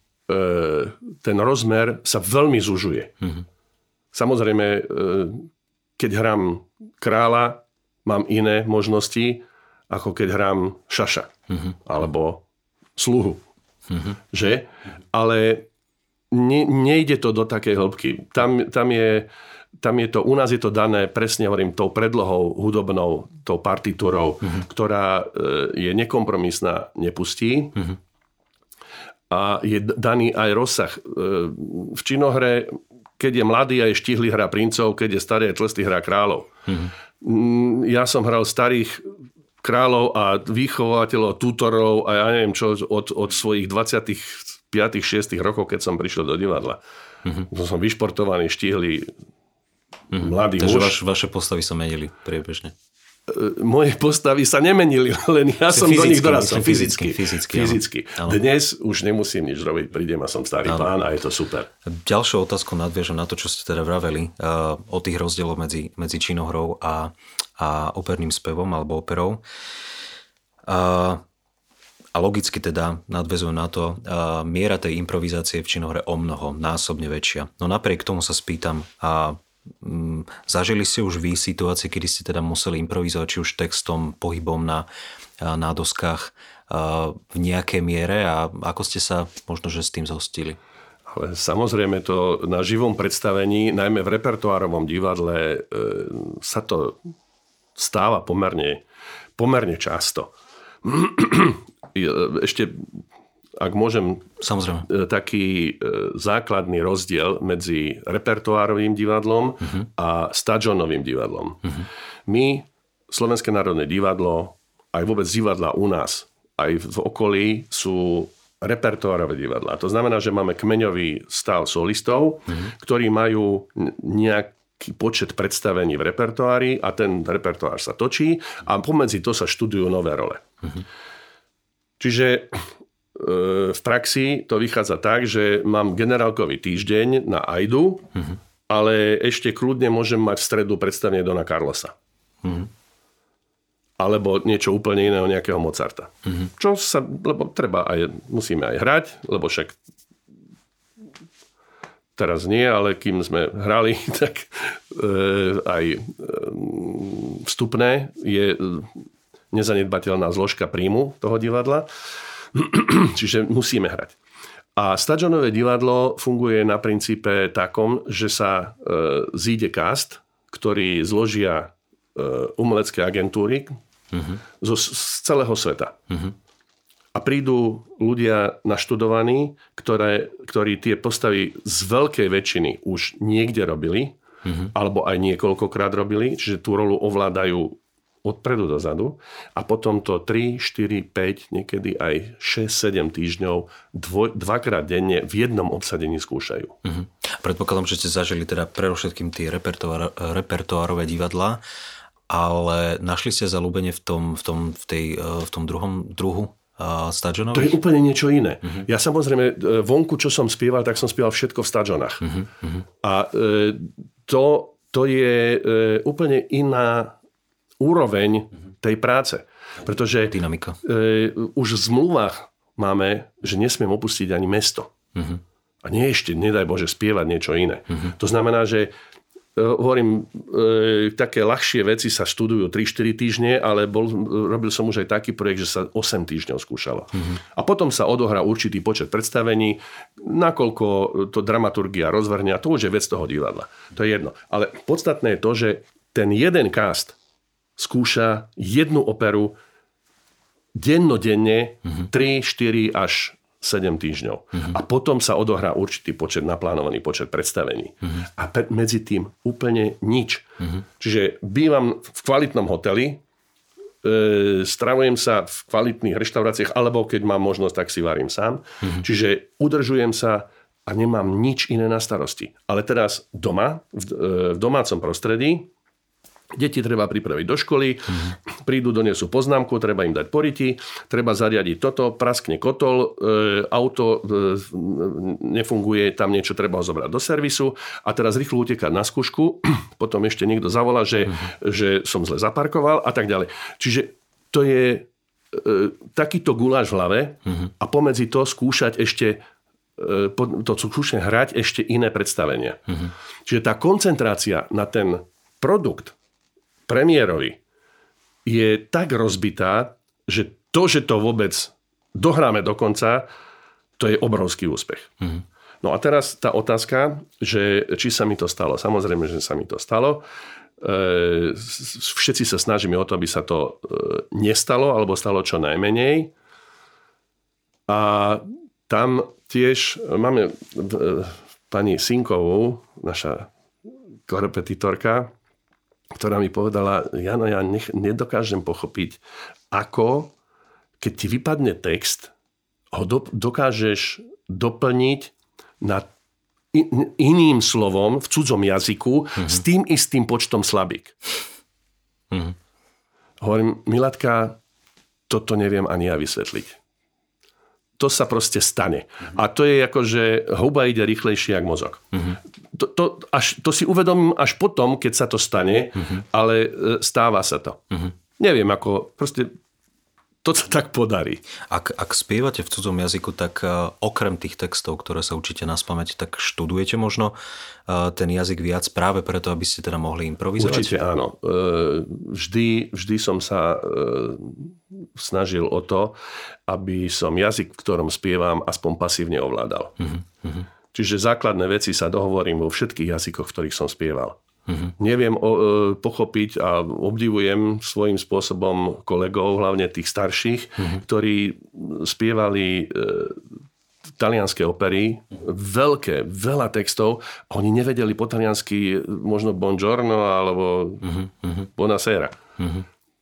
Nechápem to. Uh-huh. Ja naozaj keď som dosť veľa som spieval aj francúzských opier a keď som spieval vo Francúzsku, tak som si vedel vybaviť základné veci. Nehovorím, že teraz môžem robiť tlmočníka z francúzštiny, uh-huh. ale e, viem sa ubytovať v hoteli, viem sa najesť, viem si nakúpiť, e, viem sa odviesť e, vlakom, taxikom, lietadlom uh-huh. e, a viem komunikovať s režisérom alebo s dirigentom uh-huh. e, na tých tém, o, o tých témach, ktoré sú e, hre. Čiže mám si sadnúť, mám prejsť, mám si sadnúť, mám odísť E, mám urobiť také gesto, toto všetko viem vo všetkých tých jazykoch, v ktorých spievam. Ktorý jazyk bol pre vás najťažší? Naučenie aj francúzština, textu? Francúzština. Francúzština je veľmi ťažká. E, jednak kvôli výslovnosti. A je potom dôležité pre tých, prepačte, je dôležité pre tých možno tých umeleckých alebo operných kritikov, a, alebo dokážu teda akceptovať to, že nie ste teda rodený francúz, ale snažili ste sa, alebo skutočne uh, kritizujú tvrdo? Myslím si, že e, to, k tomu pristupujú individuálne. Nie je úplne profesionálne. To, že e, spievam vo Francúzsku francúzsku operu uh-huh. a to, že som Slovák, to je môj problém. Uh-huh. Oni chcú počuť perfektnú francúzštinu. Uh-huh. A mal som to šťastie, zase sa budem chváliť. Nevadí. Jak to inak povedať? Ale nič, no robili sme Dona Carlosa v Paríži, v Palais Garnier, pôvodnú verziu. Verdi napísal Dona Carlosa na francúzske libreto uh-huh. a spieval som tam dve postavy, postavu mnícha a postavu veľkého inkvizitora. Uh-huh. Alternoval som s francúzmi. Lebo to bola veľká produkcia, to sme tam boli 3 mesiace, veľa sa to skúšalo, veľa sa hralo. A vyšla kritika a mal som na francúzštinu, na francúzsku výslovnosť lepšiu kritiku ako môj francúzsky alternant čo ma veľmi potešilo. Je pravda, že e, zase musím povedať, že pristupoval som k tomu veľmi, veľmi zodpovedne. Doma e, s Petrom Štilichom, ktorý hovorí francúzsky, som sa pripravoval. Peter mi pomáhal. E, mal som vypracovanú u nás tú, tú francúzsku výslovnosť a tam sme potom mali lektora, ktorý e, pracoval aj s francúzmi. Pretože tá spevácká francúzština je iná ako hovorová. Mm-hmm. Pretože hovorová francúzština všetko tak na krku a vzadu a s tým sa nedá spievať. Mm-hmm. A aby to znelo francúzsky a aby to bolo spevné, tak na to je metóda. Tento, tento pán, ktorý sa nám venoval, toto vyučuje tam na vysokej škole. Mm-hmm. A tiež som s ním veľa pracoval snažím sa všetko robiť poriadne. Mm-hmm. To je podstatné. K tomu som bol vychovaný. A keď niečo robíte poriadne, nech je to čokoľvek, raz to dosiahne úspech. Mm-hmm. Moja ďalšia otázka súvisí s tým, čo ste práve povedali a s tými s, uh, svojimi skúsenostiami teda so zahraničným uh, alebo cudzími jazykmi. Uh, s akými kolegami alebo s kolegami z ktorých krajín sa vám najviac alebo najlepšie teda spolupracovalo, či už z pohľadu profesionality, alebo možno aj tej takej ľudskosti, blízkosti? Neviem, či by som to vedel nejak špecifikovať na, na národnosti, lebo uh, mal som možnosť spievať naozaj uh, od Talianov, Francúzov, Nemcov, Rusov, Poliakov, s Maďarmi. Neviem to, neviem to špecifikovať na národnosť, a, ale e, majú, alebo možno máme, keďže sme kolegovia, jedno spoločné na tých naozaj tých profesionálnych špičkových scénach sa dos, dostanú sa tam naozaj len tie, tie špičky. Mm-hmm. A mám takú skúsenosť, že sú to všetko super normálni ľudia, skromní. Da, niektorí má, tak ako sme, niektorí má väčší zmysel pre humor, niektorí menší a tak ďalej. Ale tá, ten zmysel pre, pre detail, e, prípravu a to, že každý si je vedomý toho, čo vie. Mm-hmm. A nerobí z toho vedu. Zažili ste však aj nejakú problémovú osobnosť v, v tom zložení umeleckého súboru? Nie. Nie. Nie. Čiže Čiže na základe vašich skúseností môžete povedať, že každý k tomu pristal zodpovedne a žiadna osobnosť nejako príliš egocentricky nevyčnievala. Nemám, ne, neviem si spomenúť naozaj. Uh-huh. A to by určite, lebo to, by to niekde vyskočilo uh-huh. v, v spomienke. Vôbec nie. Naozaj, e, kdekoľvek som prišiel, či to bolo na ktorom konci sveta, uh-huh. tak e, sme sa stretli trofíci, ktorí si robia svoju robotu a uh-huh. žijú s tým, že to funguje a hotovo. Či je možno povedať, že, že v tej opere možno nevyčnieva taká tá, taká tá tvrdá konkurencia, ktorá možno zachádza až za nejakú prírodzenú mieru a, a e, pracuje, pracujú všetci, všetci tímovo, že opera je jednoducho takáto, je to len tímová práca a ak by aj niekto na nechcel. Špič, na špičkovej úrovni. Na špičkovej úrovni. Zakomplexovaní ľudia sú tí, ktorí robia zle. Mm-hmm.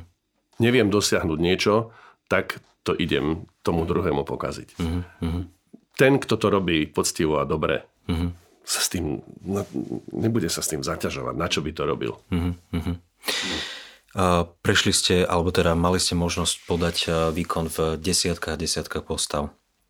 Uh, moja otázka smeruje k tomu, uh, aká postava bola pre vás e, možno kľúčová a možno ďalším odrazovým mostíkom a zároveň tá, ktorá, na ktorú možno neradi spomínate, ak ste možno dostali ponuku by možno opakovať alebo hrať nej, hrať nej znova, tak ste neboli celkom radi po tej prvej skúsenosti s ňou. Hm.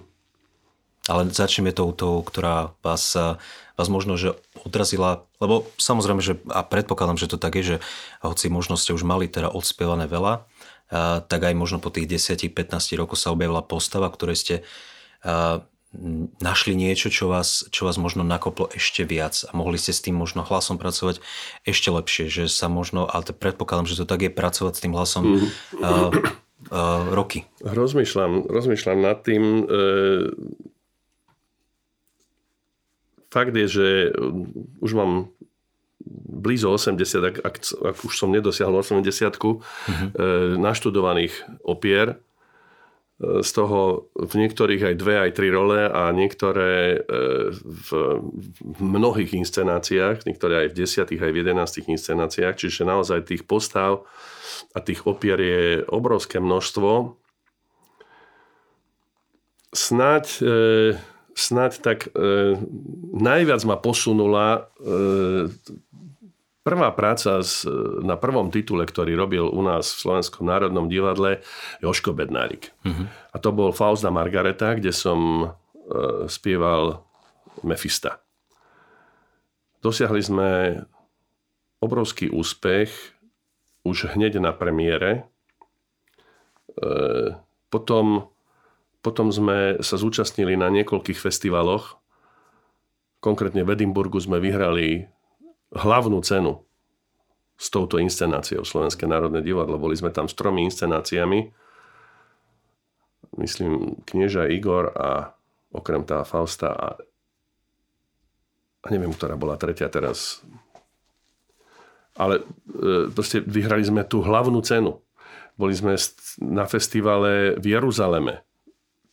Obrovský úspech sme mali. Čiže naozaj tá, tá inscenácia bola prelomová a bola, bola eh, hľadám slovo, nechcem povedať, že dokonala, lebo, ale naj, najviac sa tomu blížila. Mm-hmm. Naozaj vypracované charaktery, e, vzťahy medzi postavami, e, vizuál. Ľudia na to chodili, pretože e, na prvýkrát si ne, nestihli všetko všimnúť, mm-hmm. čo sa tam na javisku udialo. To nám hovorili. To, poznáte to, keď vidíte nejaký film a vidíte druhýkrát, tretíkrát, tak objavíte tam, že ježiš, toto som si predtým nevšimol. A operné, operné inscenácie sú v drvivej väčšine na celom svete viac menej statické, pretože ten spevácky výkon, e, ktorý je potrebný podať je nesmierne fyzicky náročný a veľa pohybu tam to sa ťažko dá urobiť. Uh-huh. A Beďo to vymyslel tým, že nám dal e, baleťakov. Ja som mal tri Mefistové alter ega. Uh-huh. Tanečné. Uh-huh. E, tam, proste, tam sa vždy niečo dialo. A ľudia chodili na tie predstavenia lebo ešte toto som si tam všimol, toto som si tam všimol a tak ďalej. Čiže to, naozaj to predstavenie malo obrovskú dynamiku, malo to spád, e, hralo a robilo sa nám to veľmi dobre a to je asi, keby som mal jednu inscenáciu vypichnúť, tak asi túto. Mm-hmm. Čiže to je tá, ktorú, ktorú ste ano. si obľúbili a na ktorú spomínate dodnes. A tá moja druhá otázka e, znela tak, že a na ktorú teda nespomínate dobre, práve možno z toho dôvodu, že mm, ste nevedeli možno ako ju uchopiť, alebo že sa vám jednoducho nehrala tak ľahko. Alebo nespievala. Hľadám v pamäti, hľadám v pamäti, ale myslím, že e, som mal to šťastie, že takáto rola sa ma nejak e, sa mi vyhla. Mm-hmm. Nemám, nemám nič také, čo by, na čo by som spomínal, že tak toto, toto už by som druhýkrát nezabral. Mm-hmm. Nemám. Čiže po tých e, rokoch a rokoch skúseností, e, pán Gala, e, si myslím, že máte určite celkom triezvy pohľad nie len na ten operný spev, na tú úzku špecializáciu v kultúre alebo v umení, ale aj tých aj na tie spoločenské súvislosti spojené s kultúrou umení máte určite svoj názor. A, a viete to teda zhodnotiť počas tej vašej kariéry, ako sa to menilo, ako sa menili vlastne podmienky preto, aby ste mohli aby ste mohli fungovať a sústrediť sa len, len na tie svoje výkony. Tak najprv sa dotknime tej opery. A aké boli podmienky a ohlas mm, a zázemie a kolegovia, ako sa menili ľudia teda od začiatku vašej kariéry až po súčasnosť. Dalo by sa to nejako vystihnúť, ako sa, ako sa hm. menilo celé to prostredie, len, len čo sa týka opery? Je, to pomerne e, náročná otázka. Na toto odpovedať e, jednoducho, no pokúsim sa. E, hovorím, dostal som sa do profesionálneho kolotoča. divadla Kolotoča v Slovenskom národnom divadle v 81. roku. Do revolúcie v 89 sa, sa robilo viac menej len doma a z domácich, výlučne z domácich e, zdrojov. E, prvé lastovičky, ktoré začali chodiť von, bol Peter Dvorský, Hajošiová, Sergej Kopčák. Samozrejme predtým Lucia Pop a e, Bože, moja pamäť na mena naša najväčšia hviezda. To je hamba. Lucia Pop a druhá bola Edita Gruberová. Edita Gruberová. Najznámejšie meno a neviem si na ňo spomenúť. Proste toto boli e, tí, tí prví, ktorí začali chodiť e, do zahraničia, ale k nám nechodil nikto. Čiže občas sa to dalo, že na nejaký devizák a toto s problémami.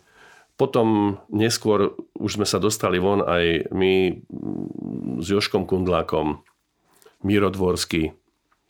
Začali chodiť ako mladí. No a e, ešte jeden taký prelom tam bol, a to bolo už keď som začal študovať, to znamená, že okolo 75. 76.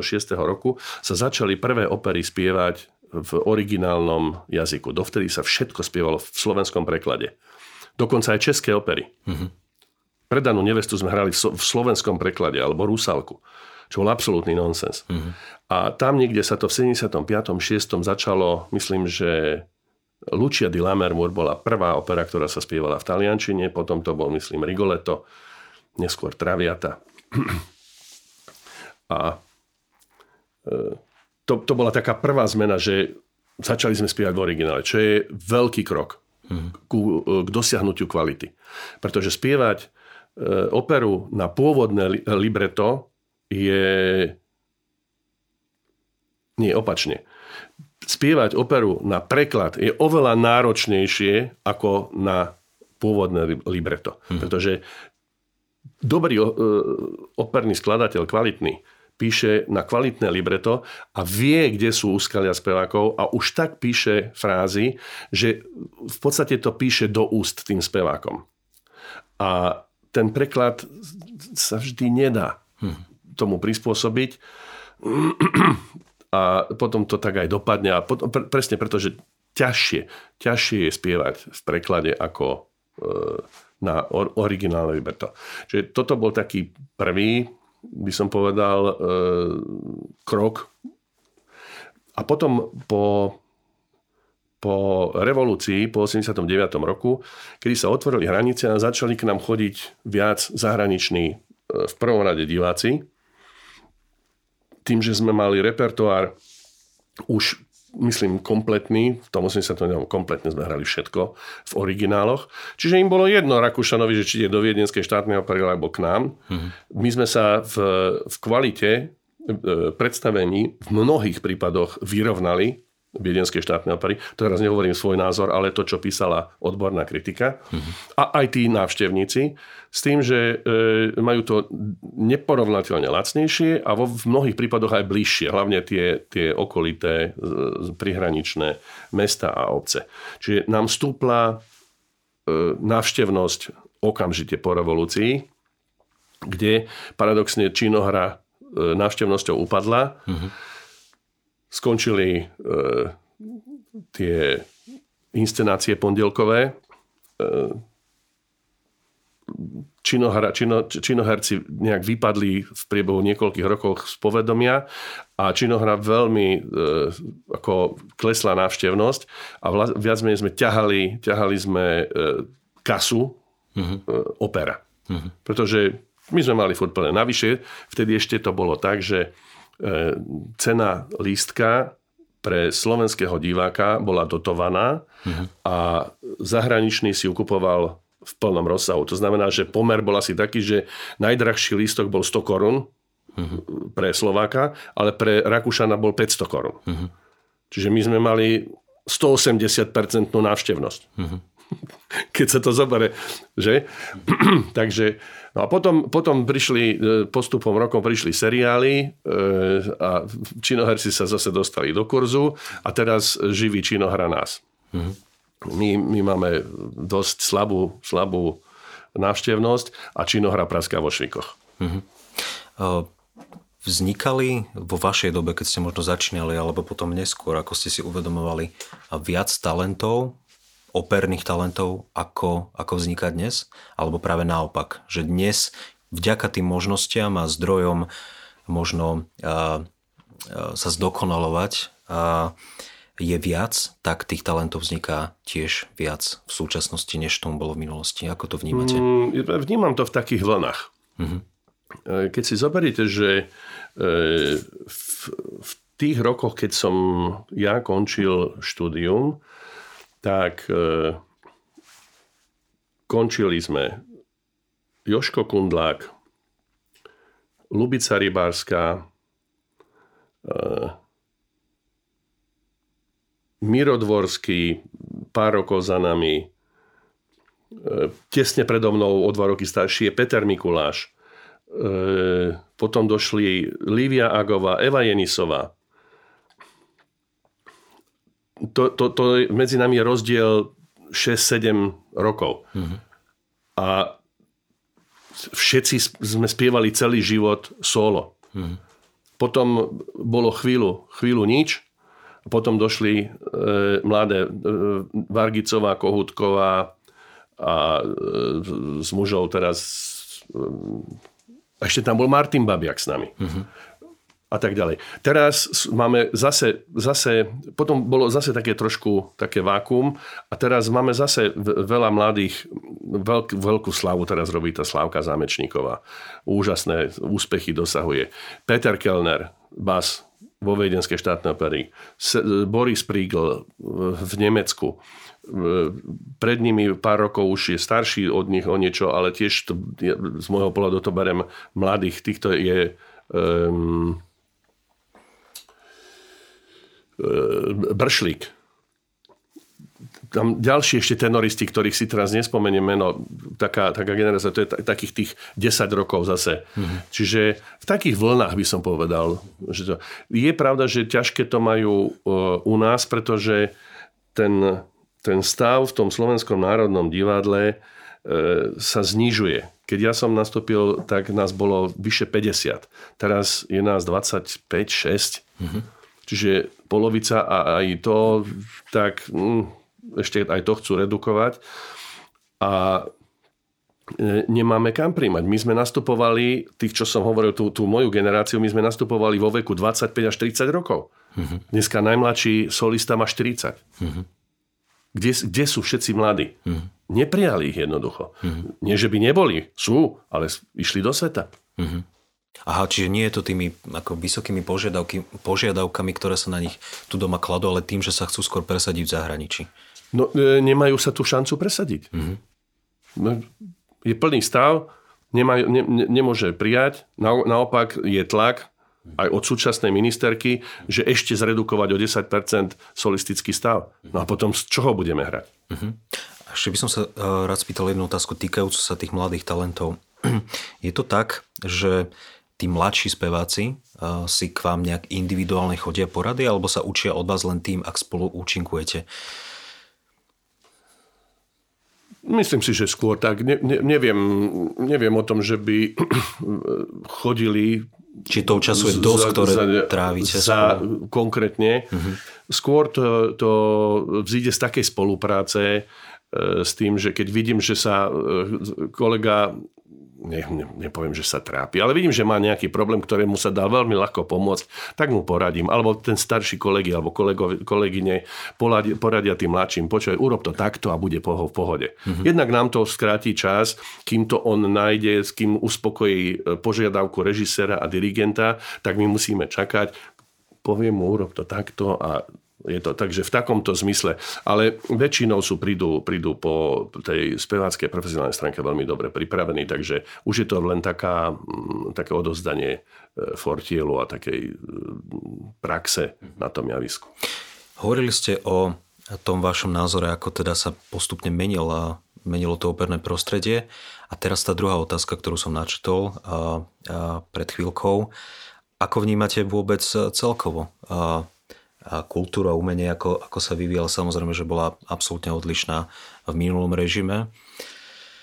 Ale možno, možno od toho, od toho pádu režimu, ako sa podľa vás, ja viem, že je to možno taká veľmi patetická otázka, ale nie či sme kultúrny národ, ale či, či, tou, či, tou, či tou prácou, ktorú, ktorú sa úprimne snažili nielen profesionálni herci, ale aj, aj ochotnícky, amatérskí herci a, a rôzne oblasti, ktoré do toho umenia patria a snažiť prispieť k tomu, aby, aby sa Slováci kultivovali.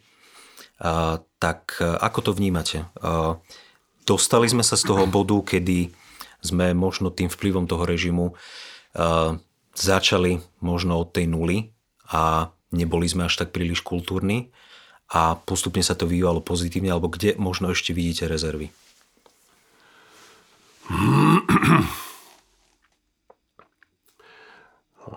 Budem hovoriť hlavne o opere. Opera je žáner, e, ktorý je nesmierne náročný po všetkých stránkach. Hlavne finančne. E, kvalitnú operu si mohlo dovoliť len veľmi dobré kráľovstvo bola kedy, keď králi mali svoju e, operu a koľko jej venovali financií, tak takú mala kvalitu a tým sa píšili. Čiže to bolo, to bolo skôr také dekorum. Hmm. A oni veľmi dobre vedeli, že tie peniaze, ktoré investujú do toho operného súboru, že e, sa im vrátia v tom, že ten národ bude kultúrnejší. Lebo kto, kto príde raz do opery alebo do divadla, do činohry, na koncert, e, do filharmonie, odíde, odíde s nejakým zážitkom, ktorý v ňom pretrváva. A tým sa e, v podvedome mierne ovplyvňuje aj jeho myslenie. Skultúrňuje sa. Komunisti toto prebrali po tých kráľoch a uvedomili si, že e, majú devízu v tom, že majú kvalitných e, umelcov, čo Slovenské národné divadlo nesporne malo. My sme ešte pred revolúciou boli niekoľkokrát s maškarným bálom, sme boli v Dražďanoch napríklad. Zahrali sme dve obsadenia a oni prišli, že odkiaľ máte toľkých spevákov? To všetko sú Slováci. Alebo sme boli v Paríži. V Paríži sme hrali Hoffmanové poviedky, francúzsku operu v, v, v Paríži. Dve obsadenia kompletné, neviem, v niektorých postavách dokonca tri. A okrem Sergeja Larina všetko ostatní boli slovenskí speváci. To, to, nemalo, to nemalo obdobu vo svete. Čiže naozaj tá slovenská kultúra v tomto dosiahla taký, by som povedal, vrchol tam v tom období okolo revolúcie. A potom e, prišiel, prišiel taký zúrivý kapitalizmus, tie 90. roky a kultúra sa postupne dostávala na chvost záujmu. A v súčasnosti už odpadáva aj od toho chvosta. Toto je, toto je najhoršie obdobie, ktoré teraz prežívame pre kultúru mám dokonca obavu, že sa z toho, že sa z toho nespamätá. A e, kto si neuvedomuje, že ako je dôležité mať v sebe a cítiť kultúru, tak na čo, mu je, na čo sú mu tie peniaze? Na čo ich mine? Prepije ich?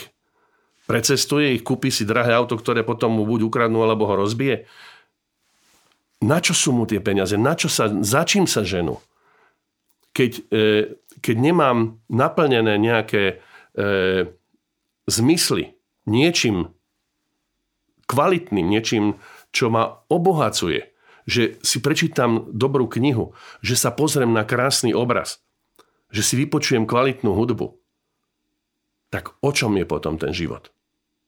A tam, bohužiaľ, momentálne sme dospeli. Je to, je to poznačené aj tým, tou koronou, že nemôžeme hrať, lebo sa nesmú stretávať ľudia. Ochudobňuje to aj nás, umelcov, a nesmierne to ochudobňuje národ, ľudí to, z tohoto mám obavu, že ako sa, ako sa z tohoto pozbierame, keď nezačneme v dohľadnej dobe e, naozaj fungovať. A čím by sa to dalo zvrátiť? Čo si myslíte, že a čo by bolo potrebné spraviť? Ja viem, že je to veľmi... Na toto, keby som mal osloviť, tak ja som premiér, aj ano. prezident v jednej osobe. Možno, neviem, možno, možno práve, neviem. že uh, ja to vnímam tak, ak si môžem dovoliť povedať osobný názor, tak Nemyslím si, že by to bolo akýmikoľvek funkciami. Napriek tomu, že funkcia napríklad generálov riaditeľ Slovenského národného divadla je dôležitá, ale uh, nie som si istý a nechcem byť nepresný, ale, ale uh, práve toho amatérského umenia, amatérskej kultúry je, je, je veľk, veľké množstvo. A, a práve aj teraz, ako ste spomínali, počas tej krízy sa fakt skutočne prejavilo to, že uh, tú podporu by a evidentne si zaslúži aj, aj um, to amatérske umenie, pretože a, a úplne uh, do nahoty bola vyzlečená tá skutočnosť, uh, ktorú si uvedomovali tí ľudia, ktorí, ktorí uh, pracovali v umení.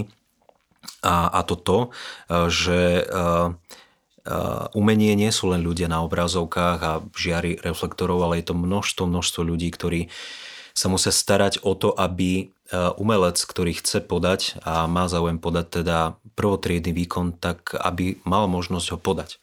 Čiže ako vy vnímate to, že a s tým bude spojená moja otázka, pretože počas tejto krízy, ako sme eh, tlieskali, tlieskali lekárom a sestričkám a ozbrojeným zložkám policajtom, tak, tak sme možno netlieskali ľuďom, ktorí nemali možnosť teda prejaviť ten svoj umelecký talent, hoci počas takej krízy, ako teraz zažívame, práve to, práve to, uh, to zapojenie všetkých zmyslov, alebo viacerých zmyslov, ako ste sám povedali, uh, bolo pre ten psychický a, a psychické duševné zdravie veľmi dôležité.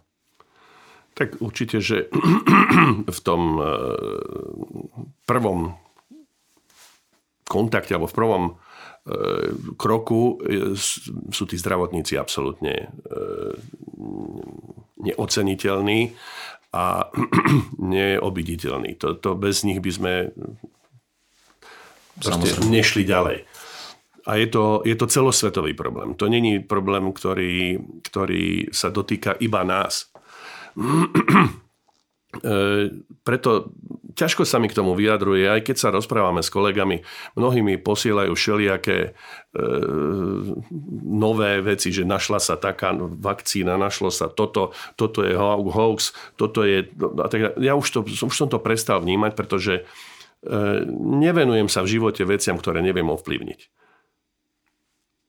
Zaťažuje ma to a ja k svojej, k svojej existencii potrebujem mať psychickú pohodu.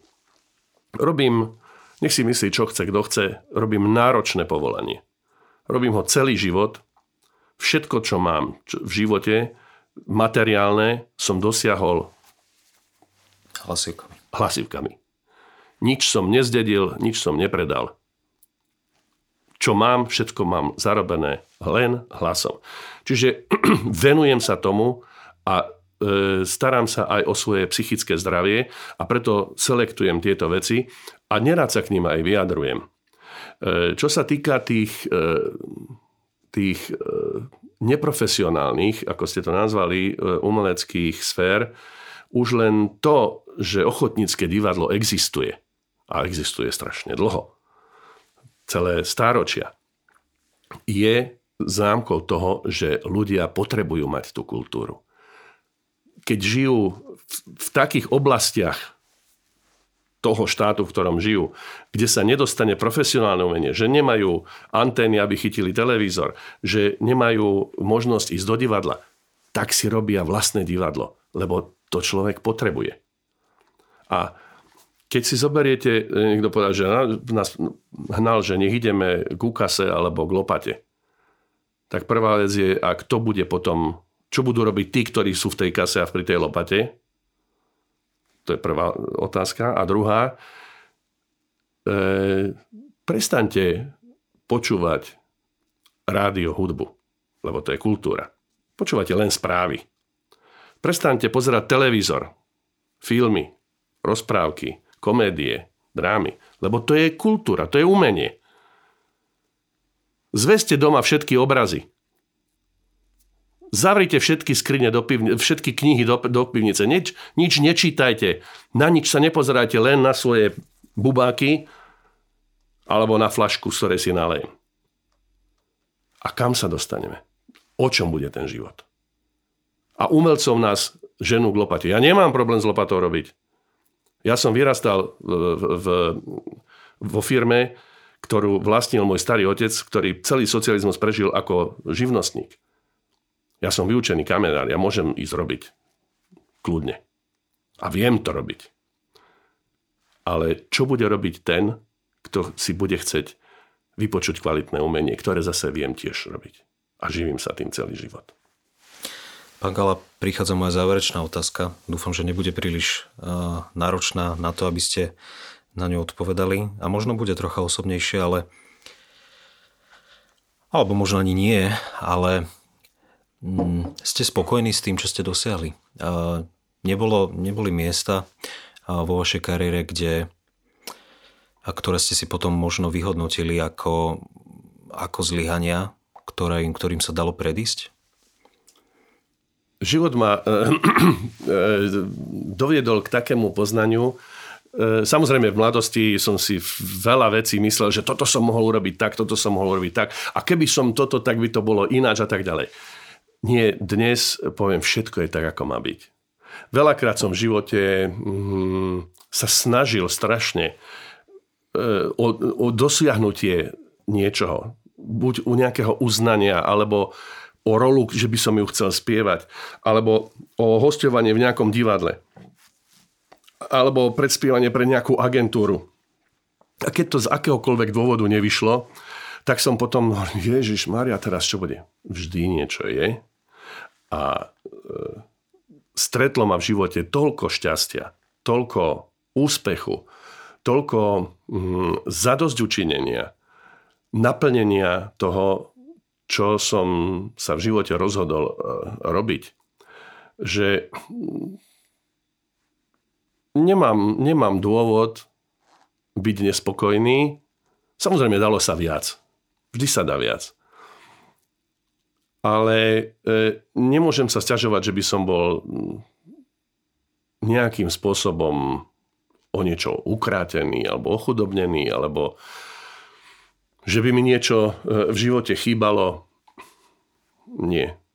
Som, som primerane veku zdravý, priviedol som na svet 4 deti, vychoval 5, všetky sú úspešné, mám radosť z troch vnúčat, Mám úžasnú manželku a ešte stále ma baví moja práca.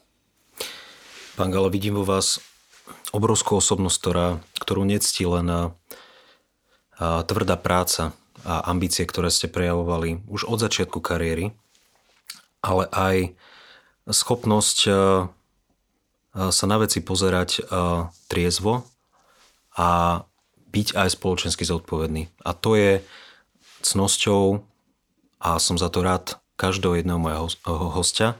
ktorého som do tohto projektu pozval. Stále je pre mňa takým prekvapením, ako postupne ďalšie a ďalšie hostia moje pozvanie ďalej príjmajú.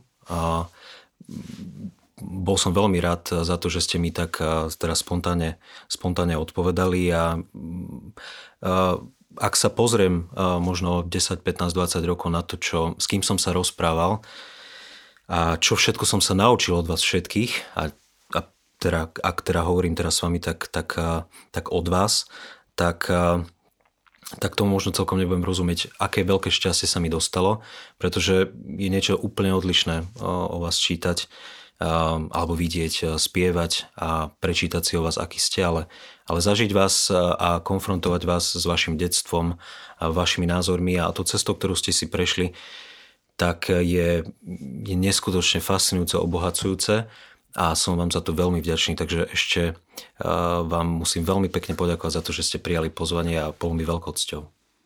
Ďakujem vám za to, že ste ma pozvali v prvom rade a chcem vám e, vyjadriť e, obdiv a tiež poďakovanie za to, že ste takýto projekt vôbec vymysleli e, a že, že, že ho tvoríte vlastne, že existuje.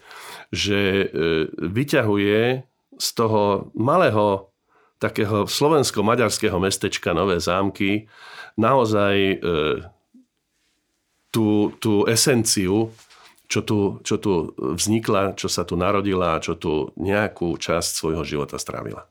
Ďakujem veľmi pekne ešte raz.